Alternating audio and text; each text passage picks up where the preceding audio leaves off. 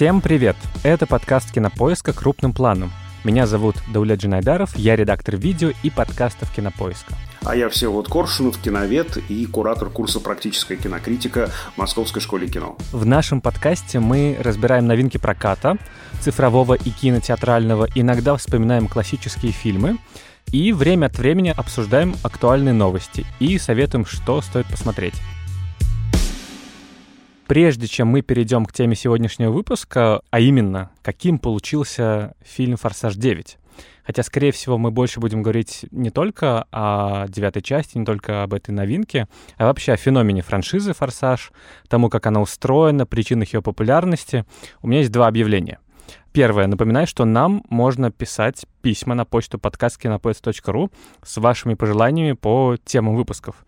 Потому что мы, конечно, в первую очередь ориентируемся на новинки проката и будем обсуждать и Круэллу, и новый пиксаровский мультфильм «Лука». Но есть недели, когда ничего интересного не выходит, и тут-то вы нам и можете помочь с темами. То есть можем разобрать какой-то классический фильм, как делали с «Психо» или «Таксистом», и через это рассказать про творчество режиссера. Можем разобрать жанр или целую проблему, ну или вообще что-то совсем необычное. Ну то есть Малхолланд Драйв Линча или «Рассекая волны» фон Триера, комната Томми Вайсо или про бабушку легкого поведения. Мы ко всему открыты. Мы все умеем, да. Вот я знаю, что Всеволод давно пробивает идею двухчасового подкаста про творческий путь Сергея Эйзенштейна. Возможно, это именно то, что и нужно нашим слушателям, просто мы не подозреваем об этом. Вообще-то я давно пробиваю подкаст про секс в кино, и мне все время запрещают это делать. Говорят, что еще не время, ну подожди, еще как бы вот, ну, пока у нас воздержание, эпоха воздержания. Про Эйзенштейна нужен 10-часовой подкаст до лет, а не двухчасовой. Отдельно сделаем как-нибудь. Вот. А второе объявление это на Кинопоиске вышел сериал «Пищеблок» 19 мая. Это мистика про вампиров в пионерском лагере. Действие происходит в июле 80-го года, во время Олимпиады. И кроме того, что вы можете посмотреть сам сериал, мы еще запустили подкаст про него. Он так и называется «Пищеблок» подкаст. В нем мы обсуждаем каждую серию, строим теории и делимся впечатлениями. Веду его я, вместе с Лизой Сургановой, главредом кинопоиска и соведущей подкаста в предыдущих сериях про сериальные новинки. Вы о нем тоже наверняка слышали и, возможно, любите. Так что, если вы давно хотели кроссовера или же послушать, как я звучу без Всеволода, то всех призываю смотреть сериал и слушать подкаст про него. Ссылку оставим в описании. Даже я посмотрю, кажется, и послушаю, чтобы понять, как ты изменяешь мне с Лизой. Я не уверен, что я бы такую формулировку выбрал, но ладно. А мы, наверное, все-таки перейдем уже наконец к обсуждению «Форсажа». Мы, наверное, будем обсуждать со всеми спойлерами к девяти фильмам, но насколько это может испортить впечатление от просмотра, я не уверен, потому что на «Форсаж», конечно, ходят в первую очередь, чтобы посмотреть на крутые погони, на перестрелки, на то, как меряются мускулами и лысинами Вин Дизель с Джейсоном Стейтемом и Дуэйном Скалой Джонсоном, хотя здесь из трех этих замечательных актеров только Вин Дизель. Все, что меня раньше интересовало, это заезд на четверть мили. Но жизнь меняется. Теперь я отец. Брайан, у меня для тебя подарок. Это мне дал твой папа. Он убережет тебя от надвигающейся беды. Для человека нет ничего важнее, чем любовь семьи. Но ты обратил ее в ярость, и нет ничего опаснее. Может, это и конец. Но уж если мы идем, то все вместе. Даже если этот заезд станет последним, я с тобой. Начинаем для начала я хотел тебя спросить, вот ты сегодня утром посмотрел девятую часть, а вот вообще ты как относишься к этой франшизе, смотрел ли ты что-нибудь из предыдущих фильмов? Потому что кажется, что нашим постоянным слушателям может показаться, что подкаст крупным планом в последнее время превращается в странное пыточное реалити-шоу, в котором заслуженный киновед и преподаватель Кандидат искусствоведения и шеф-редактор документальных программ телеканала «Культура» Всеволод Коршунов вынужден смотреть не Бергмана и Филини, как обычно, а всякие шумные, эффектные, но довольно глупые блокбастеры. Как ты вообще справляешься? Я очень нормально справляюсь, спасибо. Конечно, я не поклонник «Форсажа», честно признаюсь. Это, опять же, не значит, что «Форсаж» плох или хорош. Я бы разделял такой подход профессиональный и вот субъективный, личностный, вкусовой. Я видел первую часть «Форсажа», и мне она, кстати, понравилась. Там была интересная эта история с внедрением полицейского вот в эту банду стритрейсеров. Которая на самом деле немного ремейк культового боевика Кэтрин Бигелоу «На гребне волны». Там были серфингисты, правда. Да, и очень хорошо видно всю эволюцию франшизы, если сравнивать первую часть и девятую. Все-таки первая была, конечно, таким высокоскоростным, но триллером, да, а вот уже девятая часть, наверное, теряет всякие жанровые компоненты, за исключением такого вот сенсорного аттракциона для наших рецепторов, да, где действительно много каких-то шумных, ярких, э, захватывающих дух вещей. Я вот, э, к сожалению, равнодушен к автомобилям, я не вожу, я пешеход, причем такой принципиальный реальный пешеход, но даже меня захватывают эти вещи, ну, потому что, правда, когда там какой-то, я не знаю, тросик, на нем почему-то висит и не падает автомобиль, я прям как-то вот, да, очень переживаю за этих людей. А еще больше я переживаю, конечно, за пешеходов в этом фильме. Вот в сценах в Тбилиси, например, я очень переживал и за э, значит, остальных автомобилистов, и в первую очередь за несчастных пешеходов, потому что они, конечно, попали как куры в ощупь здесь. На самом деле, девятый э, «Форсаж» меня порадовал Бергманом, как ни парадоксально. Там же есть эпизод, э, который буквально строится на отсылках для Бергмана, и я убежден, что авторы сделали это специально для меня или таких, как я. Если помнишь, там такой есть момент, когда он э, входит в сцену, и мы видим одновременно его маленького и его взрослого. Это же, конечно, отсылка к «Земляничной поляне» Бергмана, где мы видим этот вход в воспоминания, и это процитировано и Вуди Алленом, и Тарковским, и кем только еще не процитировано. Да, ну, собственно, где Вин Дизель э, вспоминает о том, каким был его отец, я тоже подумал, что тебе понравится эта сцена. А тебе как расскажи? Ты вообще поклонник «Форсажа» или нет? Слушай, ну я не фанат. Я тоже когда-то давно по телевизору смотрел первую часть. И я, в отличие от тебя, наверное, очень э, люблю такое не физиологичное, но построенное исключительно на цвете, ритме, звуке, скорости зрелища, в котором нету на самом деле никакого повествования даже, возможно, но которое держит тебя чистым искусством, чистой магией кино. В этом смысле «Форсажи», мне кажется, это какое-то идеальное зрелище, ну то есть такое экстремальное воплощение того, каким должно быть кино, потому что оно уходит от истории, от драматургии, от вот этой вот литературщины и приходит к тому, что, собственно, составляет собой кино. Смена кадров во времени, которая тебя, тем не менее, захватывает. И в этом смысле «Форсаж» — это прям выхолощенный чистый экшен. Там все эти погони, перестрелки. Подобного же уровня накала в еще большей степени э, достигал э, фильм «Безумный Макс», «Дорога ярости», если помнишь, который, на самом деле, весь фильм — это нескончаемая двухчасовая погоня, и это невероятно круто выстроено с хореографической точки зрения. И поэтому меня и «Девятый форсаж», и какие-то предыдущие части, они меня, в общем целом, радуют. Да, и это действительно вот эм, в Максе точно уж видно, что это такой прям формалистический эксперимент, правда, да. Здесь, если вычесть, э, извините, друзья, любящие форсаж, если вычесть, э, значит, э, натужную игру Вина Дизеля и эти глубокомысленные разговоры про семью и семейные ценности, как будто бы заказчиком стал комитет по делам семьи Государственной Думы Российской Федерации. Вот если все это вычесть и оставить эти действительно невероятные погони, то, наверное, да, я бы, может быть, даже в большей бы степени получил удовольствие, да, эти виражи, это такое действительно аттракционное кино, но вот что касается этих осколочков нарративной части, то сейчас мы поговорим про них, там к ним есть, конечно же,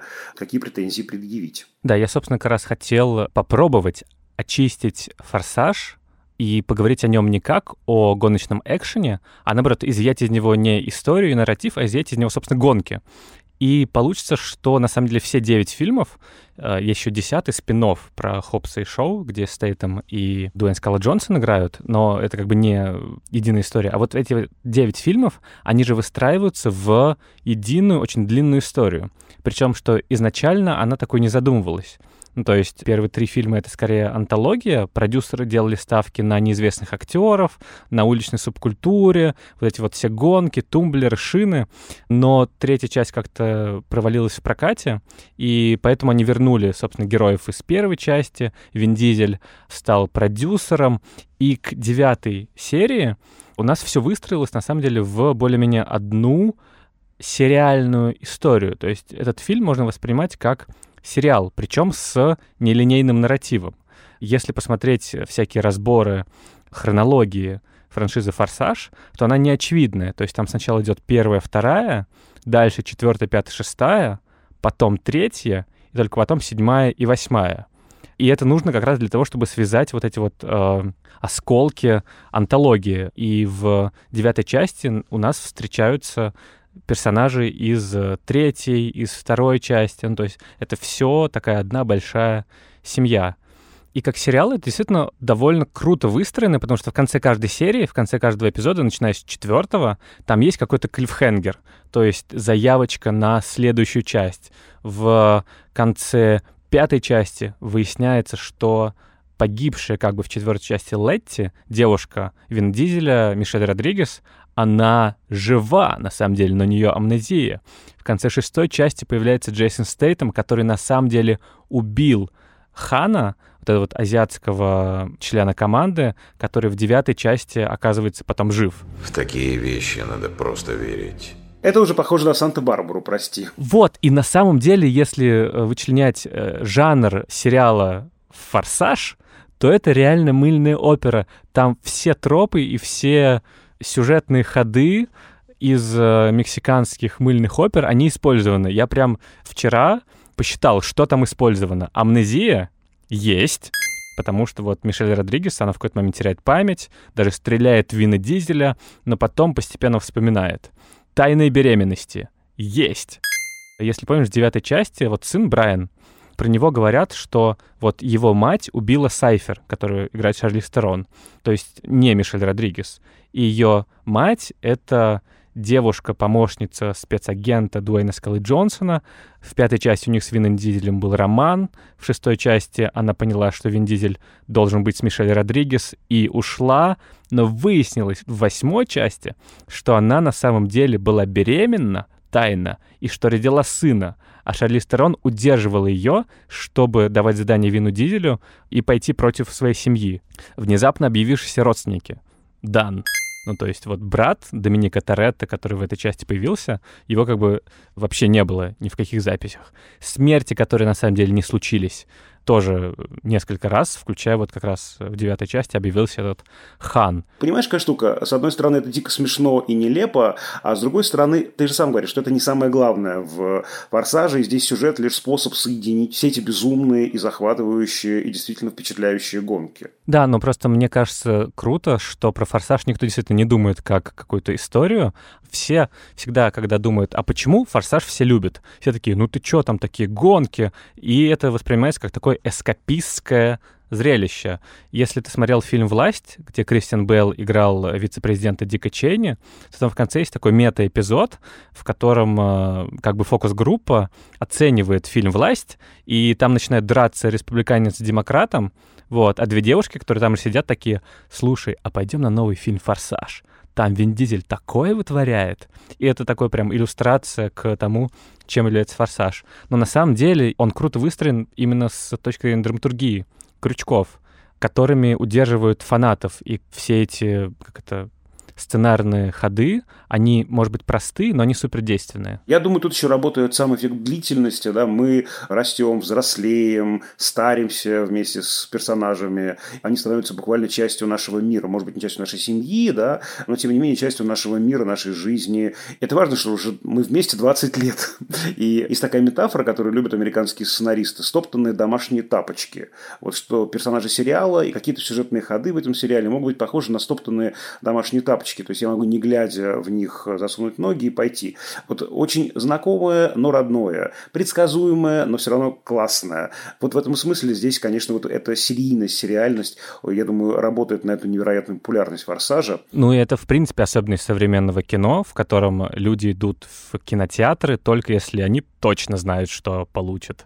И поэтому, собственно, все эти франшизы и работают. Поэтому самые кассовые фильмы — это «Джеймс Бонд», э, ты примерно понимаешь, что будет.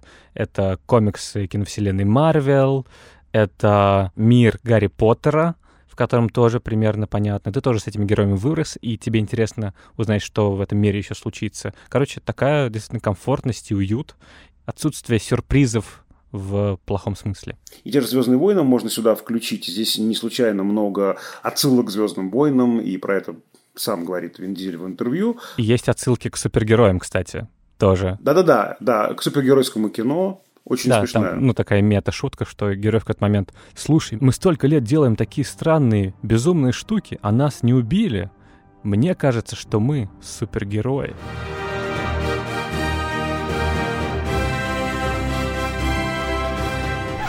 Ну, его, конечно, обсмеивают, но действительно смешно, потому что в каком смысле они действительно супергерои, потому что это совершенно нереалистичные приключения, в которые они попадают. Мне в этой сцене еще понравилась э, деталь. Это куртка, э, в которой много-много дырок. И как раз когда обсмеивают нашего э, этого персонажа, там об этом говорят, у тебя в мозгу столько же дырок, сколько на этой куртке. Но мне как раз показалось, что это еще отсылка к другому очень важному масс-культурному феномену. Это криминальное чтиво Квентина Тарантино, потому что там же тоже есть момент, да, пули прошли сквозь нас, я имею в виду Джулса и Винсента, но мы остались живы. Это такой мощный момент в фильме, такой сюжетообразующий в этой линии, что, конечно же, он прям бросается здесь в мозг, этот, вот эта отсылка. И мне еще понравилась тоже еще одна отсылка к криминальному чтиву, когда один из персонажей говорит, нам с тобой есть о чем помолчать. Помнишь, когда сидят Винсент и Мия в ресторане, она как раз говорит, что вот есть люди, с которыми ты испытываешь неловкость при молчании, и как хорошо найти того, с кем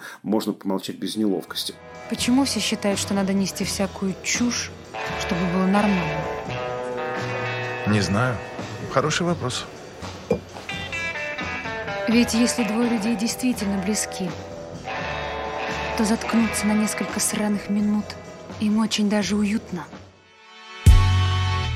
Мне показалось еще интересным здесь, я не знаю, как это в других частях, работа не только с отсылками э, вот, к фильмам, но и к таким архетипическим каким-то конструкциям, мифологемам, библейским историям, потому что, конечно же, перед нами вот э, несколько историй впаянных одна в другую. Первая из них, конечно, история Каина и Авеля, история двух братьев, которые конкурируют за благоволение отца, и, собственно, здесь интересно, что в библейской истории они конкурируют за благоволение Отца Небесного, то есть Бога. И здесь тоже, думаю, мы сейчас об этом отдельно поговорим, Отец наделен такой сакральной функцией. Вот еще также вспоминается э, библейская ассоциация с Исавом и Иаковом, э, два брата, Исав старший, Иаков младший, при этом Иаков хочет, опять же, получить благоволение отцовское, быть главным в семье, и он, собственно, обманывает Исава и заставляет его продать ему первородство за похлебку чечевичную, и не случайно брат брата э, персонажа Вина Дизеля зовут Джейкоб Иаков. И это, конечно, такая прям маркированная, обозначенная ассоциация, потому что персонажа, как я, я понимаю, не было в франшизе никогда, и имя можно было спокойно какое угодно ему выбрать, и тут не случайно Джейкоб Иаков э, возникает. Вот потом, конечно, еще прям проговаривается в фильме, это все дается нам. Хасар хан, э, это история младшего брата Чингисхана, тоже конкуренция за э, власть и за э, некое, опять же, благоволение общества ли, кто останется в истории, ну и так далее. А вторая тема, это тема, конечно же, отца. У здесь много историй про отцовство, и потерянное, и приобретенное, значит, мнимое, какое угодно. Там история Хана и этой девочки Эль, это же, по сути, история отца и дочери, да, он фактически спасает маленькую девочку, девочку и становится ей таким и символическим, и фактическим отцом, потому что родители ее убивают э, во время теракта, и он ее спасает, он ее не оставляет в этом доме. Так вот, фигура отца С одной стороны, перед нами история обесценивания отца. Это, конечно, классический отцеборческий миф, и нам как раз с Люком Скайокером прямо вот жестко в мозг посадили эту ассоциацию. Да, история отцеборческого мифа. Ну, наверное, главным в культуре отцеборцем был Эдип, да, в истории культуры. Но вот в масс-культе 20 века, конечно же, Люк Скайуокер, и опять же, это буквально в фильме проговорено. Но при этом это отцеборчество ложное, мнимое. Мы понимаем, что ошибается наш главный герой, герой Вина Дизеля. Это какая-то конструкция в его голове все не совсем так было, как ему кажется. При этом он берет на себя функцию отца. Старший брат, как такой символический отец, наказывает младшего брата, изгоняет его и потом понимает, насколько несправедливо вообще было его это деяние. И здесь, конечно, вспоминается и история Иосифа Великолепного, библейская история, и очень похожая на нее древнеегипетская повесть о двух братьях, Анупу и Бате. И это как раз история про то, как старший брат мучил э, младшего брата не несправедливо. Этот отец, идеальный, властный, грозный отец, которым чувствует себя э, герой Вина Дизеля в отношениях с своим младшим братом, он, конечно же, сакральная фигура. Вот там, помнишь, есть момент, когда они с Брайаном, с сыном э, обсуждают, да, где же Бог. Бог находится в сердце каждого.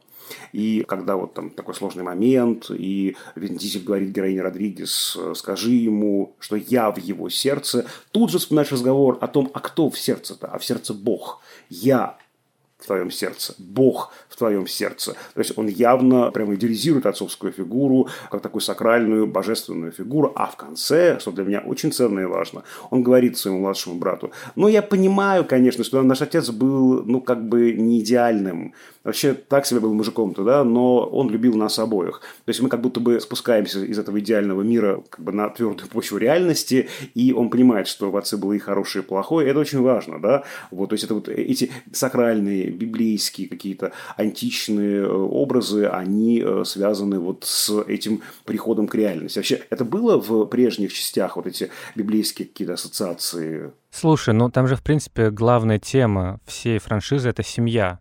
И ты неизбежно приходишь к библейским аллюзиям в этих отношениях. Ну, потому что там по-любому начинается, мне кажется, все грани семьи, отношения между отцом и сыном, отцом и дочерью и так далее, они уже проработаны либо Библией, либо античной мифологией. Поэтому здесь, конечно, из-за того, что все конструкции сюжетные очень простые, то есть выхолощенные до схемы, то неизбежно приходят ассоциации с чем-то вот таким вот архетипичным. И мне как раз кажется, что вот главная тема фильма — это «Плохой отец», ну, то есть какой-то не идеальный. И я думал, что, возможно, было бы драматургически лучше, чтобы и дом, то есть Вин Дизель, тоже оказался вот таким вот неидеальным отцом. То есть чтобы он как бы попытался не повторить эту ошибку и через осознание личной истории вырос бы над собой. Но проблема в том, что в пространстве вселенной Форсажа главный герой, Вин Дизель, который является и продюсером франшизы, он не может оказаться не идеальным или слабым, или ошибаться серьезно. Ну, то есть, условно, лысые, мускулистые, маскулинные мужики всегда должны выглядеть на экране круто, и у них должно быть последнее слово. Если ты заметил, то вот во всех диалогах всегда Вин Дизель всегда завершает сцену, и на съемках Хопса и Шо, который спин Дуэйн Скала Джонсон даже э, постоянно, когда его вот били или снимали драку, и он падал, ему давали по роже, то он всегда спрашивал постановщика, так, ну я же встану, да? Я же дам сдачи. В этом, мне кажется, причина того, что в этой истории Вин Дизель будет ассоциироваться с кем-то идеальным всегда вот, с Богом, с Отцом. Я думаю, это очень связано с тем, что он, в принципе, как персонаж этого такого э, длинного сериала статичен, да, вот он такая точка сборки этого всего, там могут быть какие-то изменения в других, а он вот такая статичная, константная фигура. Ну и еще все-таки, я не хочу кидать камни, но все-таки я не уверен, что с той задачей, которую ты предлагаешь, справился бы Вин Дизель. Все-таки, мне кажется, главная его ценность в другом, да, это гора мускулов, это его блестящая лысина, которой больше ни у кого нет, это, значит, вот такое непрошибаемое ну, лицо, харизма невероятная, безусловно, я же не обесцениваю это, но просто мне кажется, ну, как бы игра э, актерская, все эти вот вещи, связанные с талантом драматическим, ну, это как бы не конек Дизеля, и поэтому понятно, что все эти сложности, наверное, просто вычитаются из фильма на этапе сценария, потому что авторы понимают, что должны использовать сильные стороны своего главного артиста, а не его слабые стороны. Да, ну и, кстати, про семью, это же действительно тоже одна из главных тем франшизы, не только про отца, ну, то есть это, в принципе, сборка такой квази-семьи, вместе, и Вин Дизель постоянно в конце восьмой части говорит, что вот, не надо отворачиваться от семьи, постоянно в течение всех фильмов говорит про семейные ценности. Нельзя отворачиваться от семьи, даже если она отвернулась от тебя. Самым важным на свете всегда будут люди в этой комнате. Вот здесь. Сейчас. Салют, моя фамилия. Все ищут острых ощущений, но самое важное – это семья. И это удивительным образом тоже точка сборки ценностная многих современных фильмов или сериалов, например. То есть от авторского сегмента несколько лет назад, если помнишь, Канский кинофестиваль выиграл фильм «Магазинные воришки», в котором тоже как раз говорилось про то, что кровные связи родственные, они на самом деле ходят в прошлое, и важнее, как вы друг с другом взаимодействуете. То есть это похоже на нормальную семью, где все друг о друге заботятся, или нет.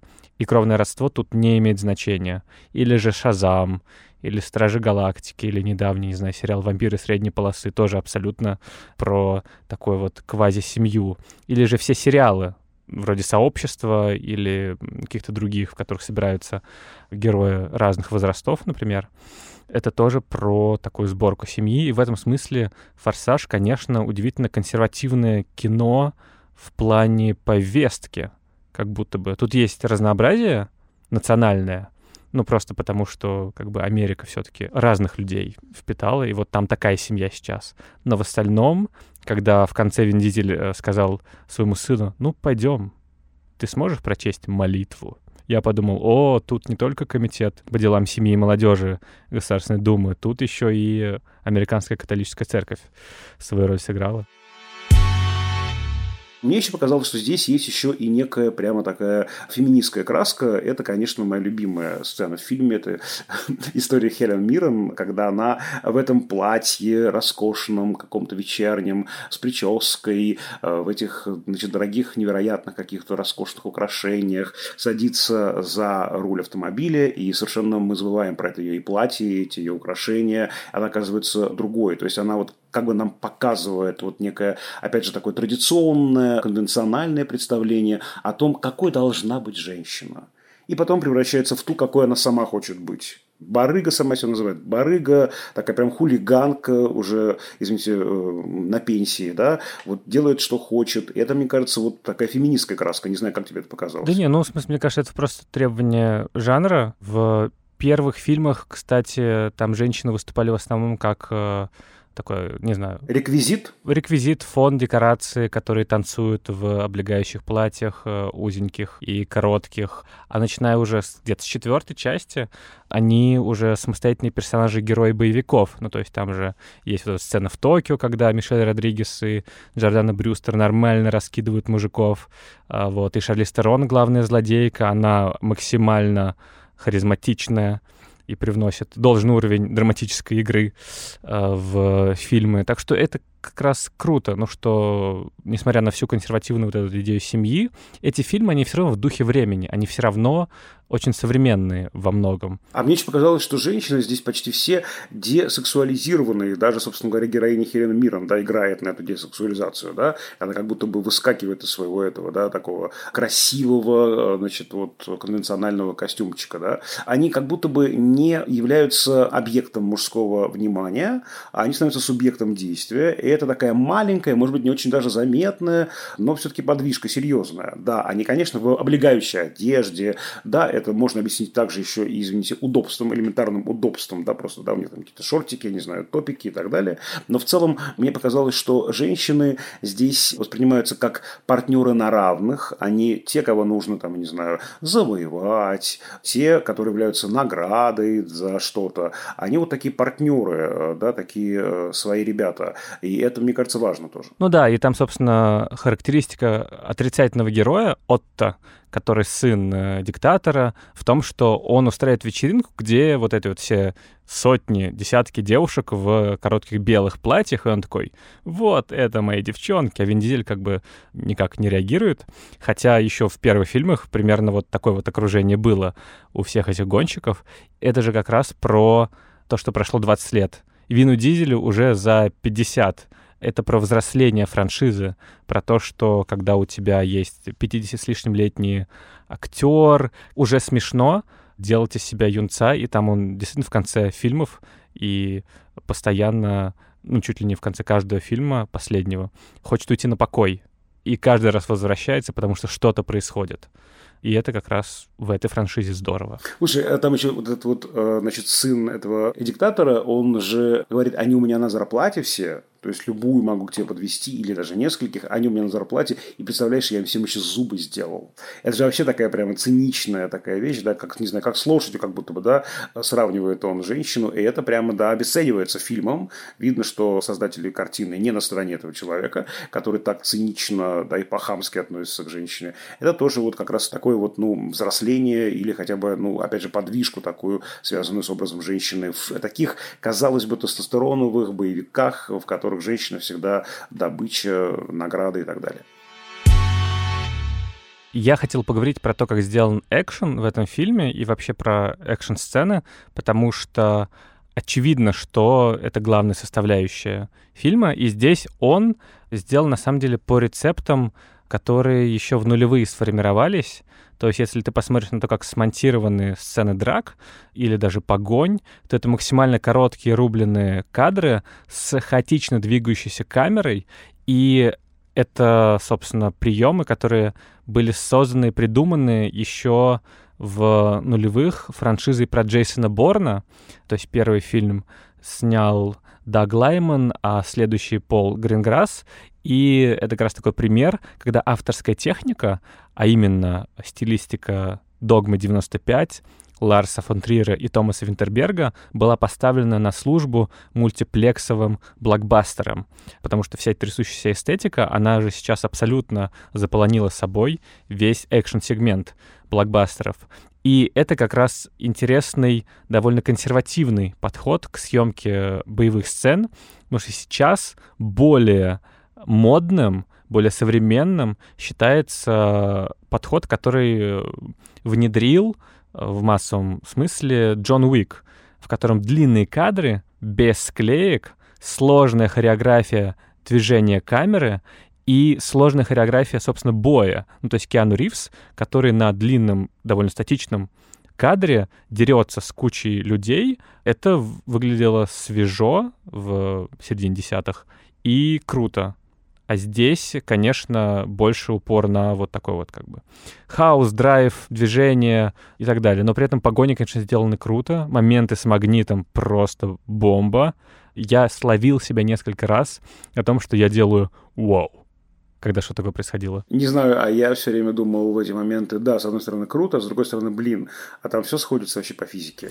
Ой, ну начинается. Ну что-то прям, мне кажется, да. Вот эти вот душные то. комментарии к «Форсажу» про то, что нет, он не мог так взлететь, или что это, два афроамериканца полетели в космос на ракете, это же невозможно. На а потом... на ракете? На автомобиле они полетели. На автомобиле, но там ракетный да. двигатель. На Понтиаке, вот. да. Угу. Вот, видишь, я говорил, что не разбираешься в машинах машинах. Я даже как бы... Это я где-то вычитал. это или нет. Нет, это я не узнал сам. Это ну, я вычитал, конечно, извините. да, вычитал. Я это даже не комментирую, слушай, ну это просто, когда мне рассказали об этом коллеги кинокритики, я сказал, что? Ну ты, ты шутишь, этого не может быть. Ну, Форсажи 9, они улетают в космос, алло, это, ну это бред. Как только я увидел, что действительно там появляется этот вот, да, значит, э, ну, там некий трек, и действительно прикручивают какие-то двигатели к автомобилям от ракет, я понял, что, кажется, меня не обманули и не разыграли, это правда. Причем, ты знаешь, как интересно, когда они вылетают в космос, это почему-то там так все закручено на саспенсе, я как-то переживаю за них, я уже не думаю про эту как бы абсурдность ситуации,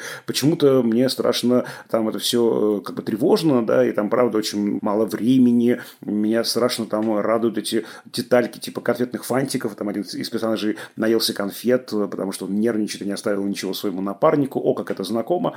Вот, короче, там много такого какого-то прямо захватывающего драматического какого-то элемента, такого действия именно на уровне нарратива, драматургии, что я как-то вообще уже не думал про эту абсурдность. Я прям подключился к этому эпизоду. Да, но он же действительно и здорово как комик-релив, как такое комическое работает, потому что у тебя параллельно какая-то прям серьезная сцена погони с музыкой очень драйвовой, а потом хоп, склейка и космос, как бы такая тишина, они летят в машине, и когда они в финале решают врезаться в спутник и его как бы взорвать, вот, я подумал, что это неужто они еще свяжут э, эту серию фильмов с гравитацией, вот, потому что очевидно, что это космический мусор, это не, ну, в смысле, это опасно, то есть он будет по орбите летать и убьет кого-нибудь вроде Джорджа Клуни или Сандры Буллок. Я еще подумал, что на самом деле это фильм, в котором много шуток и много вот такого вот комик-релиф, но при этом он очень серьезно к себе относится. То есть это строго отведенные гетто для этих шуточек и строго определенные персонажи, которые шутят. Но удивительным образом эта серьезность, она как-то так смешно иногда выглядит, даже на уровне титров, потому что, наверное, это только по советским людям так кажется, но там титры обозначают место действия, и там есть нормальные вроде Лос-Анджелес, Кёльн, потом Каспийское море, где база какая-то секретная, ну дальше опять ничего, Токио, Лондон, Эдинбург и в финале Тбилиси, и на, это, на этом моменте ты просто думаешь, что «Форсаж» в Тбилиси? А помнишь, там же Тбилиси, титр Тбилиси, а в кадре, собственно говоря, там какой-то космодром взлетает, там что-то да, готовится да. к взлету. Думаю, что, что это такое? Какой э, космопорт в Тбилиси? О чем идет речь? Как этнический казах я возмущен, потому что, вообще говоря, космодром находится в местности Байконур. Это Казахстан. Вообще американцы уже стыд всякие потеряли, путают постсоветские страны. Как пишет Юрий Гельман в своей рецензии, за что так они расправились с Тбилиси, что, чем им грузины не угодили, в том смысле, что они же там расфигачили полгорода, от Тбилиси не осталось рожек до ножек, почему именно эта локация выбрана, это вообще непонятно, просто ткнули в карту. Ну, то есть, это может быть что угодно, и Ереван, ну, теоретически, и Баку, почему Тбилиси, почему Кавказ вообще, то есть, за Кавказские республики, непонятно. Да не, ну, мне кажется, это связано со съемочными, бюджетными всякими ограничениями, рефандинг, ну, то есть, часто кинематографисты приезжают в какие-то города специально специально, потому что там будут налоговые вычеты, то есть им вернут деньги, которые они потратят. Но когда я смотрел, было максимальное несоответствие от крутой погони, которая снята как крутая погоня в крутом блокбастере, и тем, что происходит на заднем плане, потому что я вот на него смотрел, там грузинский алфавит, советские хрущевки, балконы эти дурацкие, ларьки какие-то. Мне кажется, один раз я видел хинкальную, которую сбили. Короче, очень здорово, очень здорово. Всем советую. Если говорить в общем про франшизу, то мне вот, кстати, кажется, что лучшие части — это первая и пятая, потому что в пятой еще сохранен какой-то реализм. А первая, хотя и ну, сюжетный ремейк на гребне волны, все-таки ухватывает дух времени, и в нем еще есть такая какая-то новизна открытия. И седьмая все-таки потому, что туда вмешалась реальная трагедия. Исполнитель роли Брайана Пол Уокер погиб во время съемок фильма, не на самих съемках, а просто во время съемок, и э, доснимали финальные сцены, где он уезжает в закат, и Вин Дизель говорит, что вот, ты всегда будешь моим братом, я буду всегда тебя помнить, опять что-то про семейные ценности. И это рождало интересный эффект соприкосновения очень искусственного пространства, очень искусственной реальности, искусственных персонажей и чего-то настоящего. В этом смысле, конечно, седьмая часть, она смотрелась интересно. Раньше я говорил, что живу гонками по четверть миль за раз. Наверное, поэтому мы и были братьями. Потому что ты тоже так жил. Где бы вы ни были, всего за четверть мили или на другом краю света, ты всегда будешь со мной. И всегда будешь моим братом. Вот ты говорил про эти шутки, да, которые дозированы, и при этом их довольно много. И я для себя понял, что вот еще один пример, я посмотрел метамодернизма, да, который одновременно и ирония, и постирония, и, значит, серьезен, и шутлив. И это вот такой прям хороший, по-моему, пример того, что мы сегодня называем этой метамодернистской эстетикой, которая соединяет в себе и неосентиментализм начала 2000-х годов, и постмодернизм конца 20 века. Здесь как бы оно и то, и другое попеременно. Так что вот я бы еще и на полочку метамодернизма положил эту картину. А еще бы сравнил это с фильмами Дэвида Линча, потому что ты тоже приходишь на девятую часть и не понимаешь, что происходит, кто все эти люди. И это фильм, который вроде как блокбастер, должен быть для всех, и для всех там действительно крутые гонки. Но при этом тебе нужна подготовка для того, чтобы понять все события. В этом смысле, конечно, я надеюсь, что следующую часть «Форсажа», а будет еще десятая и одиннадцатая части, снимет Дэвид Линч. Вот, очень жду его версии.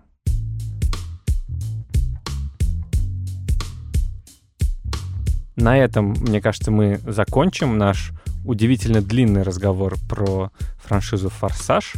Не такой длинный, как сама эта франшиза, но я надеюсь, что долгих лет еще жизни и Вину Дизелю, и всем, чтобы мы еще и через пять лет разбирали, что там происходит. С вами были Давлет Айдаров и Всеволод Коршунов. До встречи в следующем выпуске подкаста «Крупным планом». Напомню, что на наш подкаст можно подписаться в Apple Podcasts, Яндекс Музыки, в CastBox. Мы очень ждем ваши отзывы. Пожалуйста, ставьте нам лайки и сердечки. Напомню, что писать нам письма можно на почту подкаст собакакинопоиск.ру. А над этим эпизодом работали звукорежиссер Лера Кусто и продюсер Женя Молодцова. До скорых встреч. Пристегивайтесь, когда будете ехать в автомобилях. И думайте о нас, о пешеходах. До свидания.